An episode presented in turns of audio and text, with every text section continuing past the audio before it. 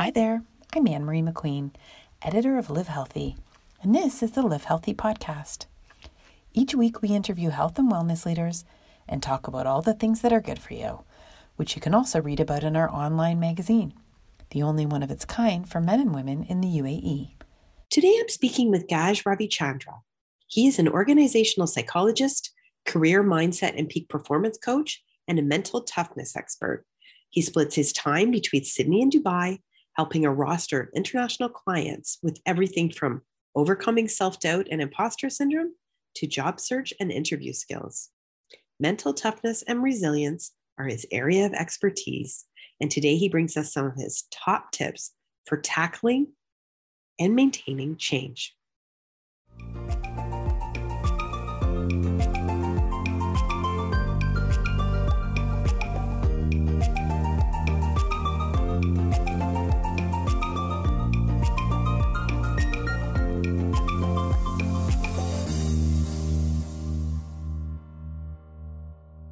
Okay, how are you? Yeah, I'm good. I'm good. Is it clear? Checking one, two, one, two. Yeah, it's very clear. Check one, two. All the way from okay. Sydney. That's remarkable yeah. that I'm speaking to you all the way from Sydney. And you split your time between Sydney and Dubai. That's right. Absolutely. Yeah. Right. Uh, well, I really wanted to talk to you uh, about a number of things, but I noticed in your bio you talk about imposter syndrome, and I've been thinking about imposter syndrome a lot lately. I'll just tell you why. I took a, a a course to give a talk, like a, a, sort of a public speaking, how to craft a talk course. And this mm. girl's out of LA. She works in the television industry. And she was saying that uh, we had calls with like some of the top TED speakers that she had coached, and they all said they had imposter syndrome. They said that they spoke to like astrophysicists who also had imposter syndrome, who'd done TED Talks of millions of people. And um, she said that when she speaks to people, um, when she does sales calls to do this course, that she said everyone has imposter syndrome except a very small fraction and she doesn't like to work with those people because she thinks there's something wrong with them. So she was saying it's human syndrome and i wondered what you thought about that. Like it's something people talk about it like something we're not supposed to have but i don't know what's yeah, can I tell you a funny experience I had recently? So I was uh, on a uh, webinar, and um, there on that webinar was a couple of lawyers, and one of them was a lawyer that's doing space law, right? Something really unbelievable, like actually writing law for doing things in space. The other one was um, a finance, financial services lawyer. And I would have thought if either of those, if I was to pick one of them that was going to have imposter syndrome, it would be the one who was making up stuff about space, right? But no, it was um, the financial services one right? And I was really intrigued by that and why that was. Um, and when you looked into it, 70% of people um, around the world have experienced these. And I, I, I almost stopped calling them in, imposter syndrome. I call it imposter experiences, right? So the idea that we have these moments in our lives that don't necessarily cut across everything in our life, but they'll cut across certain aspects that result in us uh, believing that we have this gap between where we need to be and where we are. And for me, what I find fascinating, Ann Marie, is that that gap is the opportunity. That, that's the golden nugget for us, right? If we take that gap and say, well, what is it about this gap that actually terrifies us or that results in us procrastinating or stopping or um, you know not necessarily moving forward um, i mean i have imposter syndrome coming into this podcast today, right? Um, you know, thinking how am I going to make sure I serve you and your audience, right? And so and I have it every time I do a podcast. Every time I think I don't want to do, I don't want to do it. Maybe I just won't do it. Maybe we can move it. Isn't it fascinating? And I, I think it does tell us something really interesting about ourselves.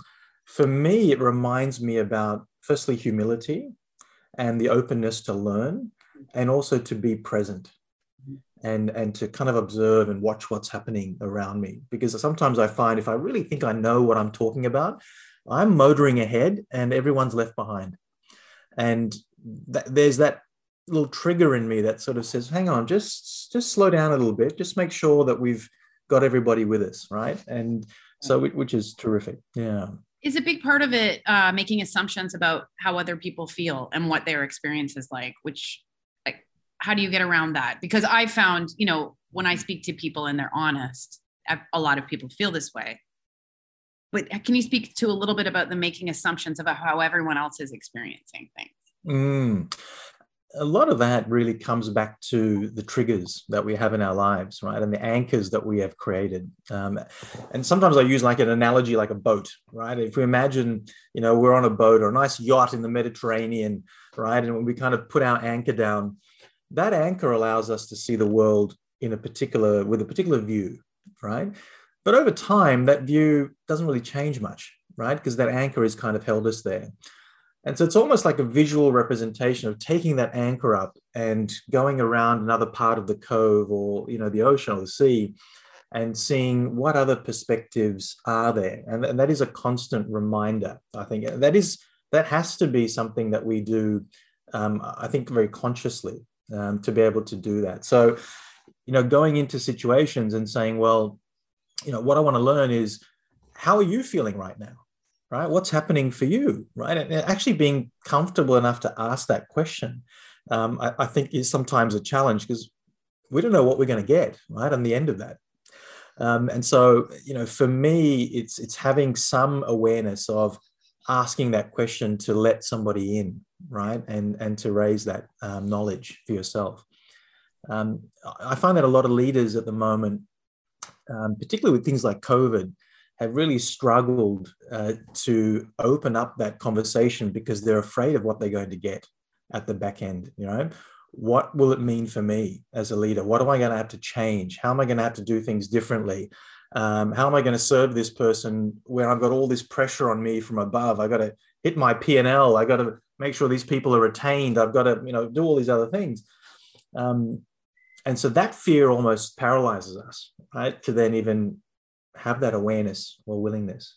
Right. Does that make sense? Yeah. It does. And then you have all these employees who are feeling completely disenfranchised and quitting. yeah. we wonder why the great resignation is taking place, right? Right, yeah. right. And it, it, all all it would take is but i mean that i think you speak to that it's almost like a fear of like if you ask maybe you're going to open up and you won't be able to handle what you get mm.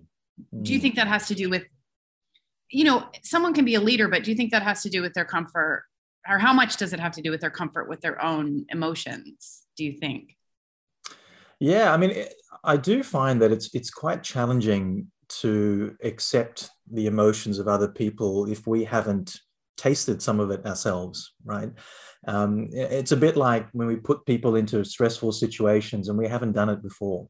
Mm-hmm. Um, and it's a bit like the blind leading the blind, right? And so that naturally is going to diminish our confidence and our capacity to, to look at things differently. Um, and so, absolutely, it has to, that self leadership has to start. We've got to start with ourselves. Um, so a lot of the time that we spend on, on coaching is really around self and, and what am I doing to unearth these things? Uh, you know, I was talking to a therapist a couple of weeks ago and, you know, she's an adult therapist, she works with adults. And she said, you know, Gaj, I've never actually in all my years of therapy sat down with an adult.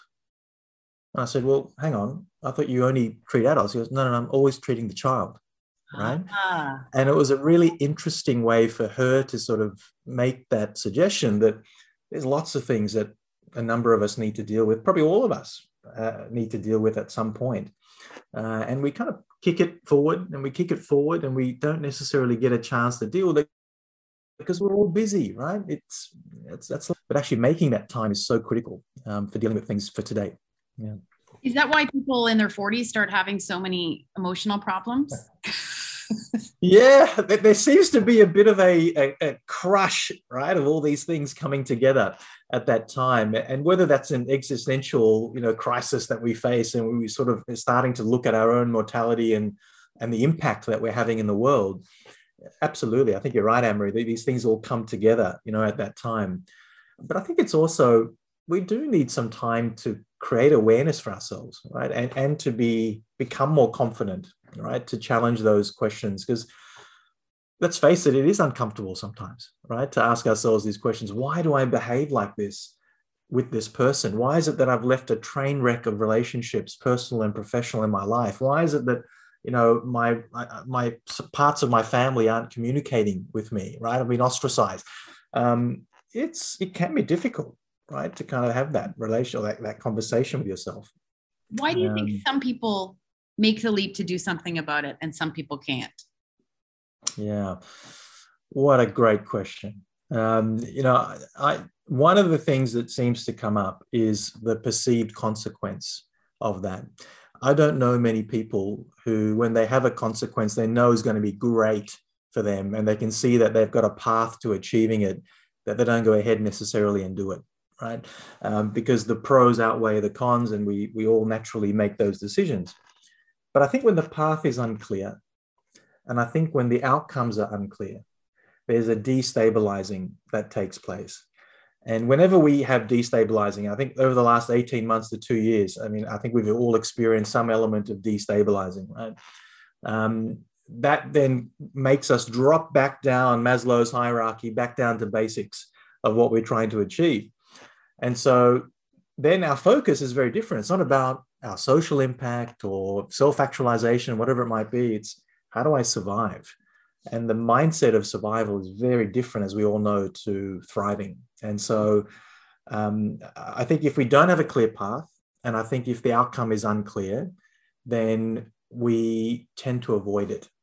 And so then it becomes easier to distract ourselves. That's what we do. And work's a great distraction, right? We just go and do stuff rather than thinking about it and, and, and finding a way. Right? Yeah. How do you speed up that process? Because I spent years in my 40s not having a clue where to start, distracting myself with all sorts of things from work to exercise to drinking mm. on the mm. weekend. You know, how do you yeah. speed up that process and save time that I wasted? What's the shortcut? Um, so, yeah, I think there's a couple of things. I, I, think if we use this as an analogy of life, basically, right? If you want to get better at anything, um, or to be able to get some success, we need to firstly seek help right? Um, and to seek help, there needs to be an awareness that there is something that I need to, to work on. I, I see that I could improve in some areas. Some people who genuinely don't want to improve, right? They actually feel they're pretty good, they're happy where they are. Um, and regardless of what impact, positive or negative, they're having on, having on the world around them, um, they will continue on their journey. Um, for others, I think that sense of seeking help, having a tribe, a group of people around you uh, that can actually point out things to you to, to raise your consciousness and your awareness is really important. We've got trained experts and access to people around us. Um, you know, whether it's a coach or a psychologist or a therapist or whatever you you want to have, um, that have the frameworks and the tools and the objectivity to be able to support you on that. Right. Um, so I think that seeking out help and having that awareness is probably you know sort of the first step. The second thing, which is probably the most challenging, I think, is is the sense of commitment to that path, mm-hmm. because there are lots of uh, disablers, right, for us as we go through lots of blocks and challenges. And so, if we have a path that's great, we've got some support that helps us. Uh, but then knowing that at the end of this work that there's going to be something rewarding for us why would i want to go and do this if i don't feel the outcome is worth it and all the effort is worth it mm-hmm. so that prize you know in inverted commas whatever that is needs to be worth it for us right so what is it actually going to be if i want to go through this challenge um, i need to make sure it's, it's it's going to be valuable to me so i think we need to have a path and then we need to understand what those disablers are going to be and to prepare for that because if we can do that and and have a sense of why am I searching for what I'm searching for? What is the value intrinsically, right? You know, in that, um, that that's going to be able to drive us a little bit further. And if the prize is not worth it, we're not going to enter the lot. We're going to enter the lottery, right? so we we need to believe, right, that there is something worth uh, paying the price of admission. And I think that's the part that we sometimes get stuck on. That we're not sold in, in our own heads that it's worth the price of admission. So we have to convince ourselves that it's worth it. What is the price? What do you what do you what what what would you sell people there? Yeah, well, I mean the price is different, right? To everybody. I, I, was actually having a workshop the other day on what does success look like for people? What does it mean when we say you want to be successful, right? And that's the part that is an individual journey. That that's the part we have to work out. Is it about um, you know helping my community right to kind of rise and to to gain access to certain resources that are going to help the people around us. Is it about helping my family? For some people it's about survival. I just want to put food on the table for my family so that they can get through each week. Um, is it about um, you know being able to take my organization from a startup uh, you know into a into a unicorn over the next 10 years right? I mean so everyone's level of firstly what is success? And even more important than success, what, what is the fulfillment, right, that I'm trying to achieve? What is that going to look like? Is very much linked to these values, these motivators, these drivers that we have in our lives. And I think um, that part is still unclear for a lot of people. And, you know, if, if we don't know what's actually important to us from a values and motivation perspective, how are we going to go and achieve these things? Mm-hmm. But how do we know what, what's the criteria for us, right? In terms of how we live and work and, and, and socialize and so forth. You know, I was listening to a number of people recently have this, this is a big movement about, you know, you should wake up every day and do things that help you towards your goal. And if those things um, do not help you towards your goal, don't do it. Find something else that helps you. Right that's great. And it's a bit like having a sage that goes and sits up on the top of the mountains or a mystic that just meditates and lives off air for, you know, 48 days, right? That helps an individual, but does it actually help a tribe or a community, mm-hmm. right? Um, so, you know, I think we don't live in a vacuum. There needs to be some positive impact around us and for us to feel like there is some positive impact from what we do. That's why a job exists, right? Society has determined that that job needs to exist. That's why it's there. Um, so how do we understand that about ourselves and what, what's important about that? And there's a whole process around that. Yeah. And you are a registered psychologist as well as a coach, which I think is interesting because there are a lot of coaches and more every day and shorter and shorter courses that you can take to become a coach. And I like it's concerning to me when I I see on social media that people I know in the UAE have become coaches in a short time who I don't maybe think should be coaches because I know things about, I know them, you know. And what are you I'm saying, Ann-Marie? I'm saying too many people are becoming coaches, and it's too easy yeah. to become a coach. And I, what concerns yeah. me, the same way um, in the wellness world, that there's sharks out there, and that when you reach out for help, that you may be reaching for a shark and someone who hasn't even you know figured themselves out and is in it for the wrong reason. And this scares me a lot. Mm. so just sort of mm. when someone's lost or whether they're lost psychologically whether they're just not sure in a leadership position what what how can they be sure that they're reaching out to the right person do you think? Yeah i think it's a good question. There, there are a number of ways in which you can do that. The first is having some sort of referral system in place, right? Usually, it's a bit like when you go and you want to know what what's the best dermatologist that I should go and see, right? You normally go ask your friends or family or other people you know. In a similar way, you would usually go to people who've got a bit of a track record, they've experienced some success, they've helped people that you know. Um, that can be a wonderful way to start. The second thing is having a chemistry session with a coach is really important. Okay. Yeah. So that is a half an hour to 40 um, where you can actually uh, ask any question you want, right, of this coach. It's to understand what is the what's the style that this coach has. What is some of the success that they've had in the past with people perhaps similar to you, right? Maybe in terms of age, culture, religion, background, whatever it might be. Um, now, sometimes coaches will even offer um, ex coachees to you that you can talk to ah. to learn from their own experience, right?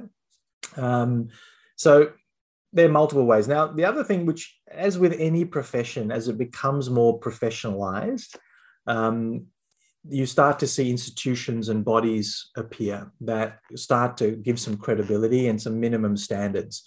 So we're seeing these around. So you've got like the AOEC and ICF and certain places that have certain kind of standards. Now, just because you do a course obviously doesn't mean you're going to be a great coach, right?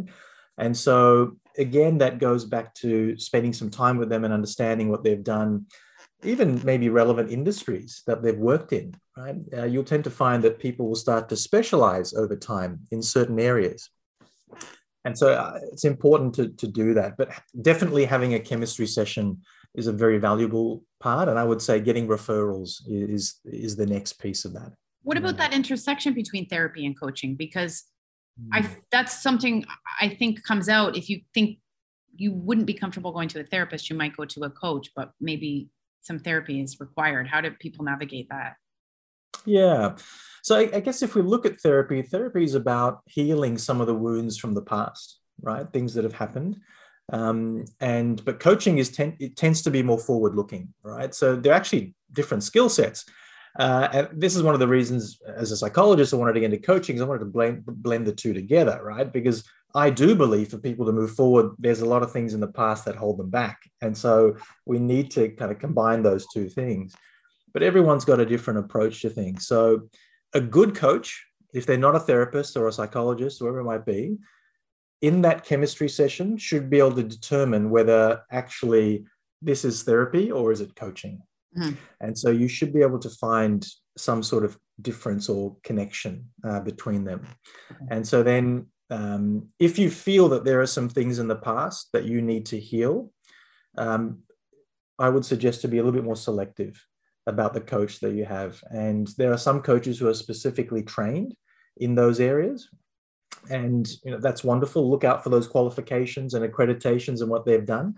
Um, just going and getting a random coach uh, that has done a qualification and you know expecting them to be able to look at things from the past isn't necessarily going to be due diligence from your side either right okay. so we've got a responsibility in that okay. yeah and heading into uh, well just my last question i'll ask mm. is um, when people come to you what's what's a common problem that you see?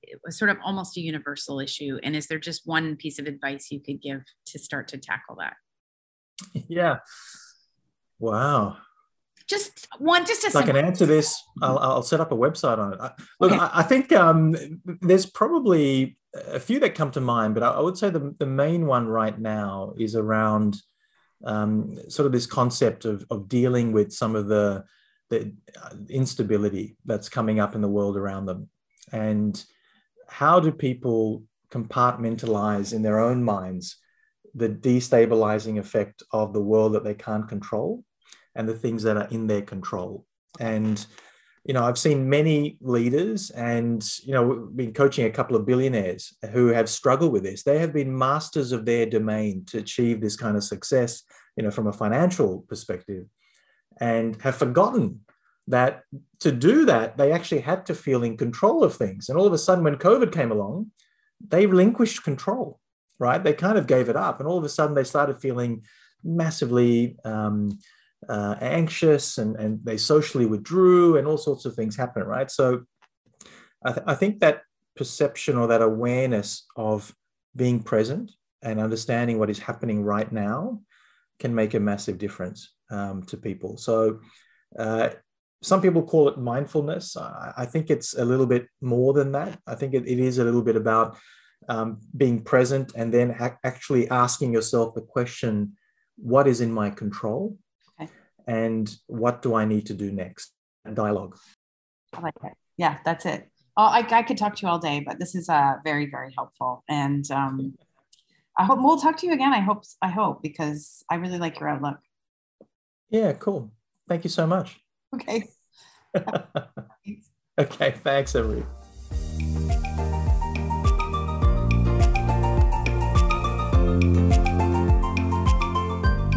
That's it for this week. If you liked the podcast, make sure to subscribe, rate, and review. We'll see you next time on the Livehealthy podcast.